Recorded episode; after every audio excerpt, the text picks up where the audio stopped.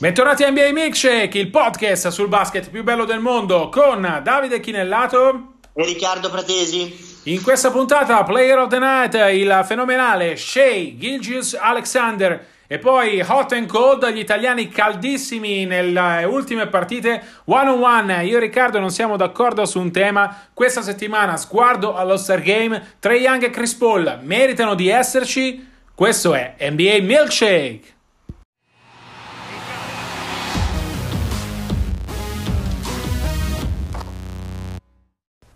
Questo è Player of the Night, il giocatore della notte. Abbiamo scelto Shea Gilgis Alexander, il giovane canadese di Oklahoma City, secondo anno, diventato il più giovane giocatore della storia NBA con una tripla doppia da 20 punti, 20 rimbalzi e ovviamente almeno 10 assist. Riccardo, non c'era bisogno di questo record per sottolineare quanto sia cresciuto Shea, quanto i consigli di Chris Paul, il suo nuovo maestro a Oklahoma City, hanno trasformato quello che l'anno scorso era un promettente giocatore dei Los Angeles Clippers nella futura superstar dei Thunder. Ora ce ne passa prima di definirlo il nuovo Westbrook, però ecco, per quello che si è visto in questa prima parte di stagione, il talento di Shea è assolutamente da fuori classe. Ma intanto è l'occasione di parlare di Oklahoma City, eh, finalmente fa piacere perché comunque una, è una squadra che sta stupendo tutti. Prima primo di, fra tutti il proprio GM Presti che insomma aveva immaginato questa squadra come una squadra da tanking e mm, diciamo da portare avanti un'ennesima tappa della sua ricostruzione iniziata quest'estate con le cessioni prima di Paul George e poi di Russell Westbrook invece il rendimento di questi Thunder ha cambiato le carte in tavola grazie sicuramente al rendimento dei veterani che erano arrivati magari eh, non necessariamente fortissimamente voluti, ma più che altro per ragioni di Stato, per realpolitik, parlo di Chris Paul e del nostro Danilo Gallinari, ma soprattutto, come dici tu, di Shea Gilgis Alexander, eh, il rendimento di Alexander è stato eh, finora strepitoso, sicuramente giocare accanto a Chris Paul lo ha aiutato, gli ha tolto delle responsabilità in regia eh, da facilitatore, gli ha permesso di concentrarsi su quello che in questo momento sa fare meglio, cioè fare canestro, cioè essere una presenza straordinaria di energia sui lati del campo, cioè con quella incredibile apertura alare portare giù eh, tutti quei rimbalzi e diventare un fattore in, in, in difesa. Il, il, il, prossimo salto di qualità, lo step, il next step, come dicono in America, da fare sarà in un secondo momento eh, diventare un po' il direttore d'orchestra mh, mm, di questa squadra perché Paul non ringiovanisce e quindi eh, guardando avanti in ottica appunto ricostruzione, in ottica nuovo ciclo vincente dei Thunder bisognerà capire se sarà in grado di diventare il grande, eh, il grande regista che possa far rendere al meglio i compagni, quindi non solo da solista, ma anche da grande facilitatore. Ci avevano provato Riccardo inizio stagione, le cose non andavano benissimo per i Thunder, ricorderai all'inizio non certo in grande stile come adesso. Credo che eh, il, la grande evoluzione dei Thunder e l'evoluzione di Shea, che lo ricordo ai Clippers era fondamentalmente un ottimo difensore con ottime letture molto di prospettive. È proprio quando hanno smesso di giocare per Shea Gilgis Alexander e sono diventati una squadra. Eh, nelle prime partite la palla in mano nel finale ce l'aveva sempre lui, indipendentemente da come andava. Come dici tu, il fatto di avere accanto Chris Paul che si è impossessato dei Thunder, una squadra che non sentiva sua, in cui si sentiva eh, chiaramente parcheggiato lì mm, come cavallo di ritorno nell'affare Westbrook da Houston. Eh, da quando Chris Paul ha preso in mano la squadra, Shea si è tolto delle responsabilità, eh, tanta pressione eh, ha la libertà di giocare, ma anche qualcuno che lo dirige. Credo che eh, la vicinanza di Chris Paul possa essere un fattore determinante nello sviluppo della carriera di Gilgis Alexander. È un giocatore davvero con enorme talento. Uh, indirizzato in quel modo da un veterano come Chris Paul che sente comunque di avere uh, tanto da dare ma che è anche la persona giusta per uh, passare la torcia come dicono negli Stati Uniti cioè per formare la nuova generazione di talenti Uh, possa essere alla fine quello che trasforma Gilgex Alexander da promettente giocatore a grande campione. Vedremo ovviamente uh, la sua evoluzione non solo uh, in questa stagione ma in futuro. I Thunder probabilmente faranno i playoff se non verranno smantellati da Presti prima della fine del mercato delle trade E... Può fermarli solo Presti, Davide. Esattamente, esattamente, credo che il settimo posto, eh, stando così le cose, sia in cassaforte. Eh, la distanza con l'ottavo Memphis in questo momento è già importante. I Thunder mi sembrano, mi sembrano in crescita anziché in calo. Per cui eh, vedremo Shea eh, nelle prossime stagioni, però ecco, sta dimostrando di poter davvero essere eh, il futuro dei Thunder come si sperava quando eh, l'ha chiesto, preteso dai Clippers eh, in cambio di Paul George.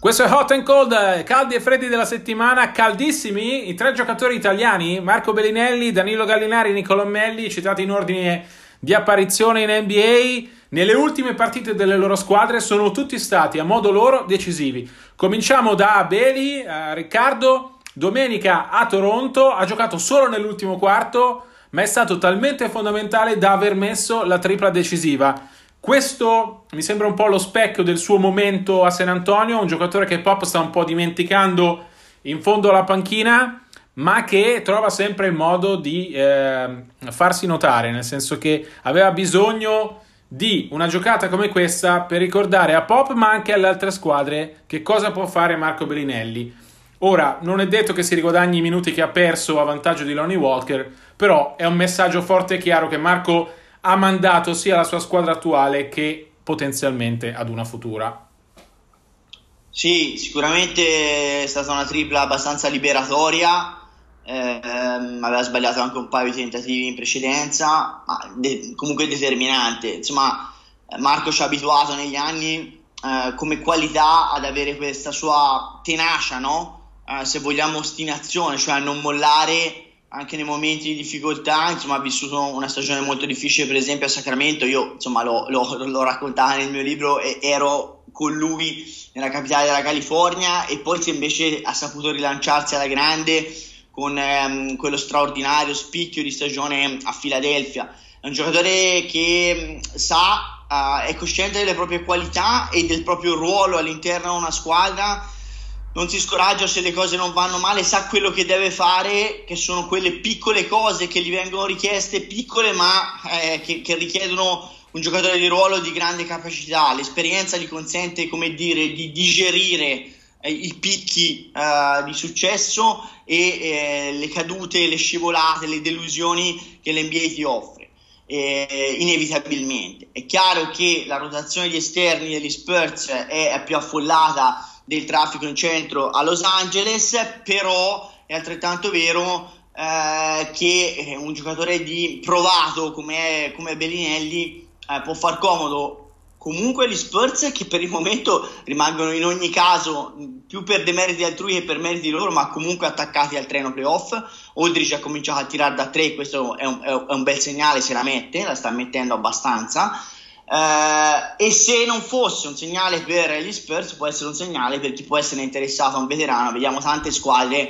che mh, sul perimetro, in NBA sempre più perimetrali, avrebbero bisogno di qualche innesto ulteriore. Riccardo, fammi dire una cosa antipatica. Io credo che per Bellinelli sia arrivato il momento di uh, trovare il modo di lasciare San Antonio. Uh, perché è all'ultimo anno di contratto, non è più giovanissimo, farà 34 anni tra un paio di mesi ha bisogno di giocare, ha bisogno di trovare una situazione in cui ha più minuti, in cui è in una squadra che conta su di lui magari per fare qualcosa di importante. Uh, l'ho detto anche in passato qui in, in Milkshake come lo rivedrei uh, benissimo a Philadelphia per ricreare un po' uh, quella bench mob che i Sixers avevano due playoff fa e che li ha fatti così, così grandi. Ovviamente um, Marco e gli Spurs si devono parlare, devono capire se c'è ancora spazio per uh, un futuro insieme che sia produttivo sia per la squadra che per un giocatore che appunto all'ultimo anno di contratto avrebbe bisogno di giocare più di 10 minuti a partita uh, se, se, ne vuole un altro e Bellinelli uh, lo sappiamo entrambi assolutamente vuole un altro contratto in NBA. Assolutamente, aggiungo che è importante sottolineare che c'è grande sintonia sul lato umano prima che sul lato tec- sul piano tecnico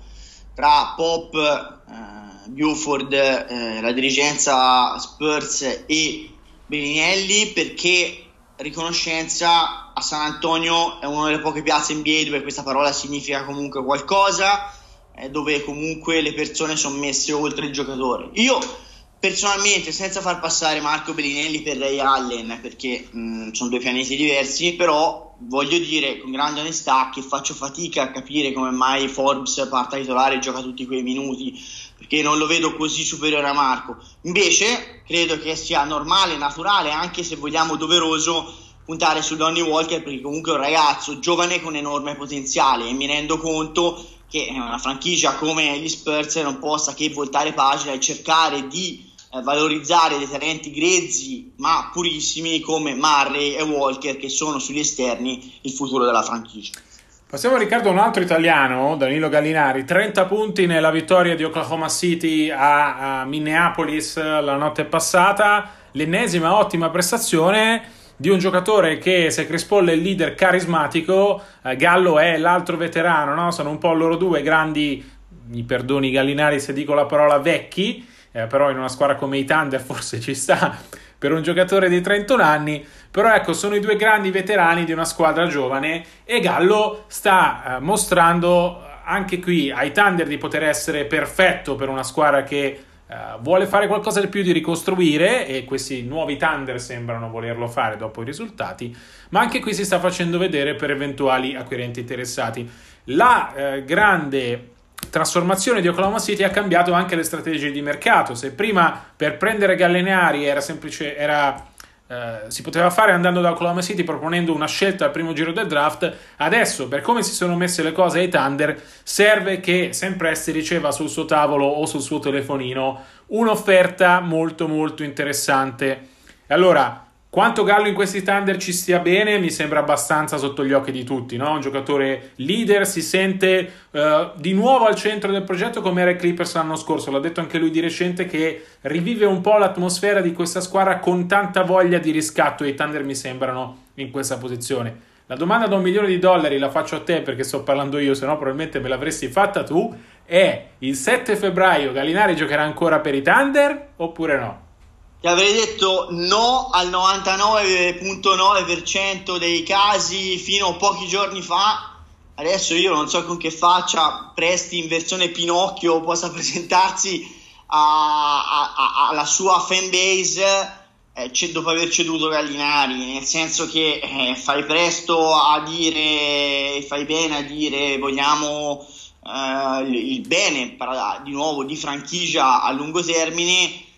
però se una squadra che ha praticamente ipotecato a gennaio i playoff gli togli un veterano, tra l'altro stimatissimo da Chris Paul e ci tengo a sottolineare la sintonia che c'è tra questi due grandi veterani, insomma, Chris Paul parliamo di una delle più grandi point guard di tutti i tempi, eh, io credo che in questo momento, come dici tu, Presti comunque conoscendolo, se può lo sloggia, però a questo punto non può farlo per, per, per gli spiccioli cioè deve arrivare un'offerta seria, un'offerta consistente, un'offerta significativa, cioè il giocatore non può più essere svenduto. Um, in chiave valore di Gallinari va sottolineato anche, valeva anche per Paul, ma in questo caso parliamo del Gallo, l'integrità fisica, insomma la grande incognita per Gallinari negli anni mh, è stata uh, il fatto di essere più o meno disponibile in campo, sta giocando con una certa, con una grande continuità e questo è importante non solo per Oklahoma City nell'immediato, e poteva essere un'incognita, ma soprattutto per chi poi, ricordiamo, è free agent a fine stagione, potrà scegliere dove accasarsi, vorrà puntare su di lui, sia con un contratto lungo e importante, sia nel caso lui scelga di andare in una contender per finalmente giocarsela in chiave titolo. Il terzo italiano arrivato in NBA è Nicolo Melli, esploso letteralmente questa notte a Detroit 20 punti, le giocate decisive nel supplementare per la vittoria dei Pelicans, compreso il canestro della tranquillità. Melli ha giocato uh,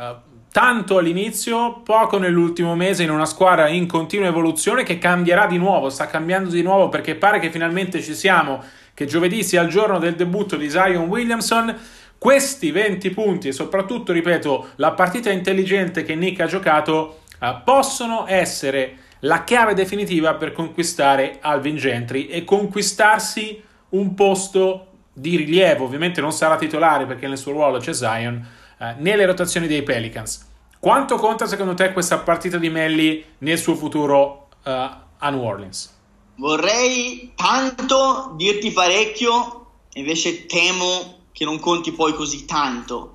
Uh, credo che Melli insomma, a- abbia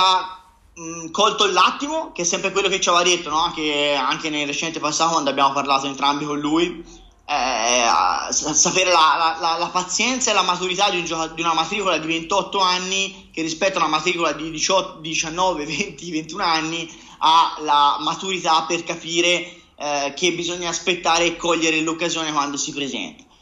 l'ha fatto. Io voglio sottolineare nel, nel, supplementare anche due palle recuperate. Sono piccole cose che non vanno in statistica, ma proprio sono le cose da giocatore di sistema, da veterano intelligente che sa stare al posto suo e approfittare delle occasioni. Eh, I Pelicans mh, difendono malissimo. E, e, qualcuno potrebbe dire certo facendo giocare Melli che non è certo un super atleta le cose andranno solo peggio in realtà essendo un giocatore intelligente ed esperto eh, sa giocare una difesa di sistema a differenza di tanti dei suoi compagni ti dico, eh, con il ritorno di Zion, io non so, al di là dell'abbinamento tecnico, è chiaro che Zion è un super atleta che però magari insomma, manca di centimetri rispetto a Melli. Eh, l'abbinamento, i Pelicans pensano che sia un abbinamento che ci possa stare, che possa funzionare io sono come San Tommaso, voglio vedere perché poi comunque per esempio stanotte ha giocato molto bene Okafor, comunque stanno sviluppando Ace che ricordiamo è la loro scelta di lotteria, quindi comunque è un investimento che ha fatto la franchigia per il futuro e Favors è sempre un po' il grande vecchio, ormai un casorcio, non salta più la gazzetta dello sport, però è un giocatore che come eh, che ha una grande esperienza, un grande carisma e di posizione riesce ancora a giocare con una certa qualità. Per cui diciamo aspettiamo a festeggiare, a celebrare, intanto diamogli atto di aver colto l'attimo, Carpe Diem bravissimo, però aspettiamo ancora perché Gentry ha pasticciato parecchio con queste rotazioni. Io ripeto, non ci metterei la mano sul fuoco che la prestazione di stanotte l'abbia convinto definitivamente.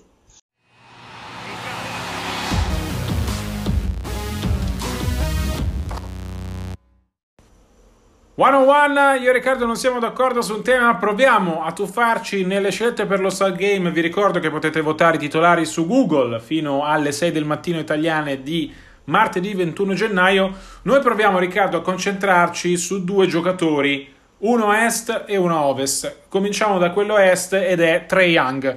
Se avete comprato la gazzetta questa mattina avete visto che non l'ho incluso uh, tra i miei titolari per lo Star Game nonostante stia giocando una stagione a livello individuale strepitosa. Eh, Young però ovviamente gioca ad Atlanta che in questo momento è la peggior squadra NBA e faccio fatica onestamente a dare titolare allo Star Game un giocatore per quanto mi stia piacendo tantissimo eh, che gioca nella peggior squadra NBA anche perché Young è giovane al secondo anno lo Game può farlo da protagonista più avanti. Però il dubbio, ammesso che Young non entri tra i titolari, ricordo che i quintetti verranno scelti sia dai voti dei tifosi ma anche da quelli di giornalisti e giocatori, il dubbio è se Young meriti lo Star Game non solo come titolare, ma proprio se meriti di essere nella partita delle stelle. La, la mia risposta a questa domanda, Riccardo, è sì, perché comunque non merita di essere, uh, di essere titolare, però io nel roster dell'Est, pur con tutto l'affollamento che c'è, perché ovviamente eh, i coach dovranno scegliere due guardie, eh, tre ali tra, tra, le riserve e poi due giocatori indipendentemente dal ruolo, eh, faccio in fretta a trovare altre due guardie, penso per esempio a Ben Simmons, a Malcolm Brogdon, eh, che possano prendere quei posti, ma ce ne sarebbero tanti altri. Eh, secondo me però Trey Young nel roster della Eastern Conference ci deve stare. Per me no, eh, sono numeri assolutamente vuoti, privi di ogni senso. L'altro giorno Eric Spöstra, coach dei Miami Heat, ha fatto una, un rant, come dicono in, in America, uno sfogo raccontando come ormai si guardi solo per valutare i giocatori, si guardino solo le statistiche più o meno avanzate o più o meno basic in realtà l'impatto, quello che conta eh, è, l'impatto del giocatore, di un giocatore sul record vincente o meno della squadra. E secondo me eh, il record di Atlanta racconta tutto quello che c'è da raccontare molto meglio delle statistiche di Trey Young. Eh, è un giocatore che non difende, è paragonabile secondo me in questo momento a Nikola Jokic difensivamente, è un giocatore che viene seduto dal suo allenatore in difesa quando la partita è in bilico per poi rimetterlo al possesso successivo per l'attacco secondo me è un giocatore anche come atteggiamenti ancora molto immaturo, si vedono grandi scenate, una squadra che non vince mai, c'è poco da far cenate, secondo me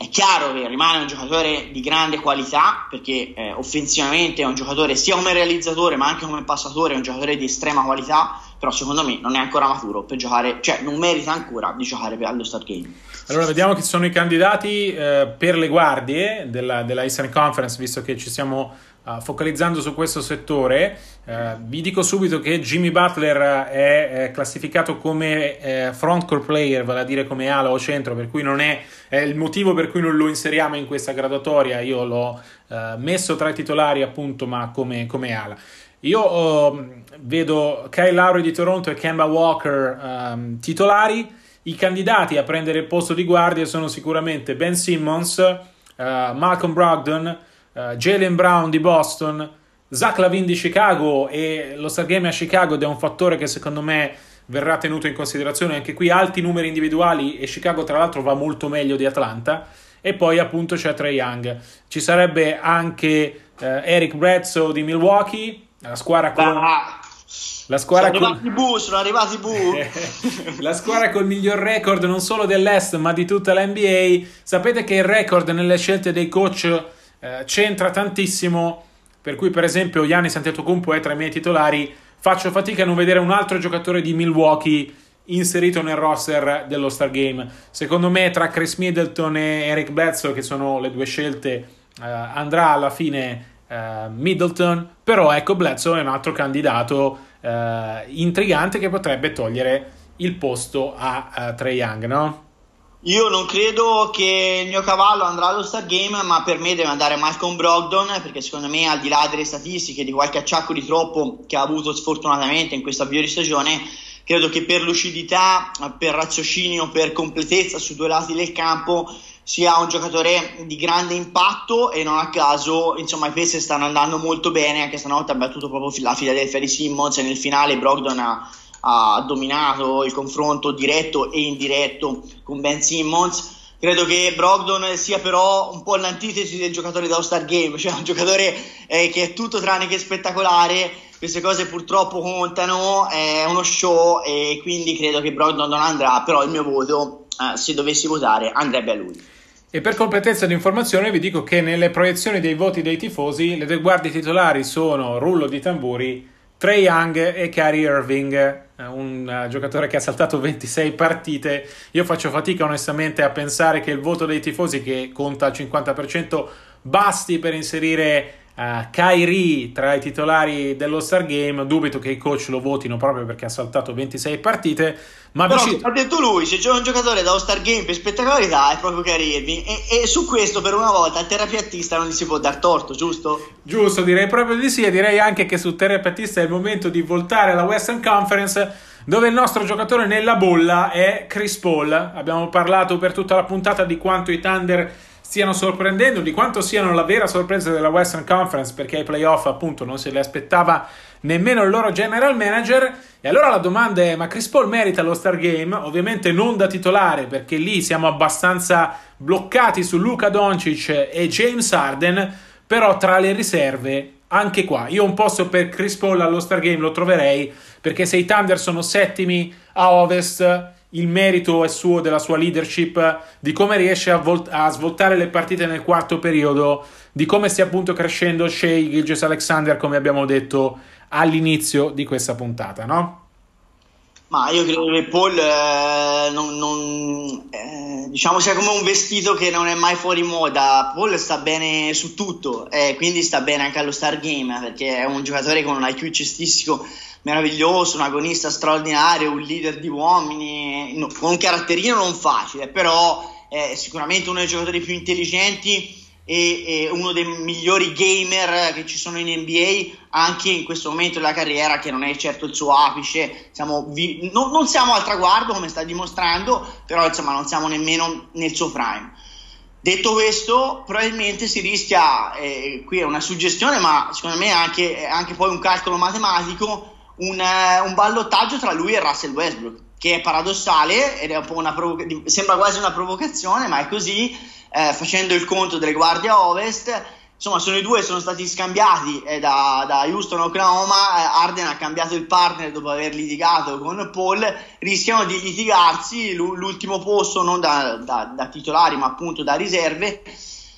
potrebbe pesare a favore di Westbrook un record di squadra migliore, che poi eh, paradossalmente appunto potrebbe essere dovuto anche a Arden che con, con, con Paul aveva bisticciato, i due non si parlano, anche se avete visto l'ultima partita, eh, rapporti glaciali, nemmeno ciao ciao. Eh, veniamo, veniamo, sono due personaggi molto polarizzanti, eh, entrambi in modo diverso eh, contestati sui social perché hanno contratti illustri, sontuosi, faraonici che secondo alcuni uh, non, uh, non, meritano.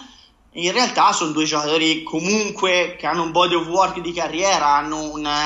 un, un curriculum, se lo volete dire un, po più, un pochino più all'italiana, straordinario e che comunque al di là delle, delle, statistiche hanno avuto un impatto sulle loro squadre. Insomma, eh, Westbrook ha cambiato comunque, non si dice, ma la verità, il modo di giocare di Houston quest'anno eh, sono una squadra con un pace molto più elevato rispetto all'anno scorso. Insomma, eh, con Westbrook forzano subito la situazione e se poi non funziona ci si affida all'isolamento con calma al limite di 24 secondi con Arden, ma la realtà è che Houston gioca molto più in velocità rispetto al recentissimo passato. Allora vediamo anche qui chi sono gli altri candidati, eh, ovviamente Damien Lillard nonostante il record di, Polo- di Portland, Donovan Mitchell con gli Utah Jets lanciati a nove vittorie consecutive, Mitchell è uno dei grandi protagonisti di questa, di questa corsa e poi ovviamente... Non fa sciopero bianco, eh? se non lo chiamano allo Star Game preannuncio sciopero per i tre giorni dello Star Week. Diciamo che i Jets eh, che già hanno problemi a mandare Rudy Gobert che è un altro che meriterebbe,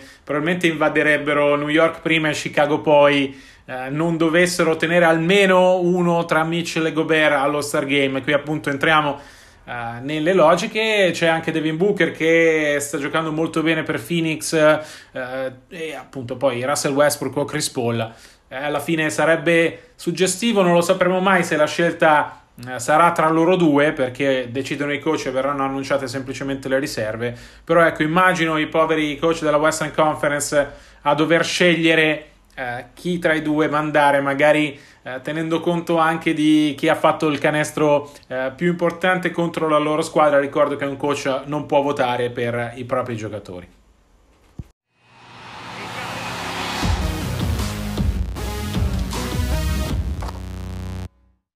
Si chiude qui la puntata numero 14 della seconda stagione di NBA Milkshake. Noi eh, vi ricordiamo che per tutte le informazioni 24-7 ci potete trovare nei nostri account Twitter at di Chinellato at rprat75 che le musiche sono di Cocra e che l'appuntamento con NBA Milkshake è rinviato come sempre a martedì prossimo. A presto e buona NBA!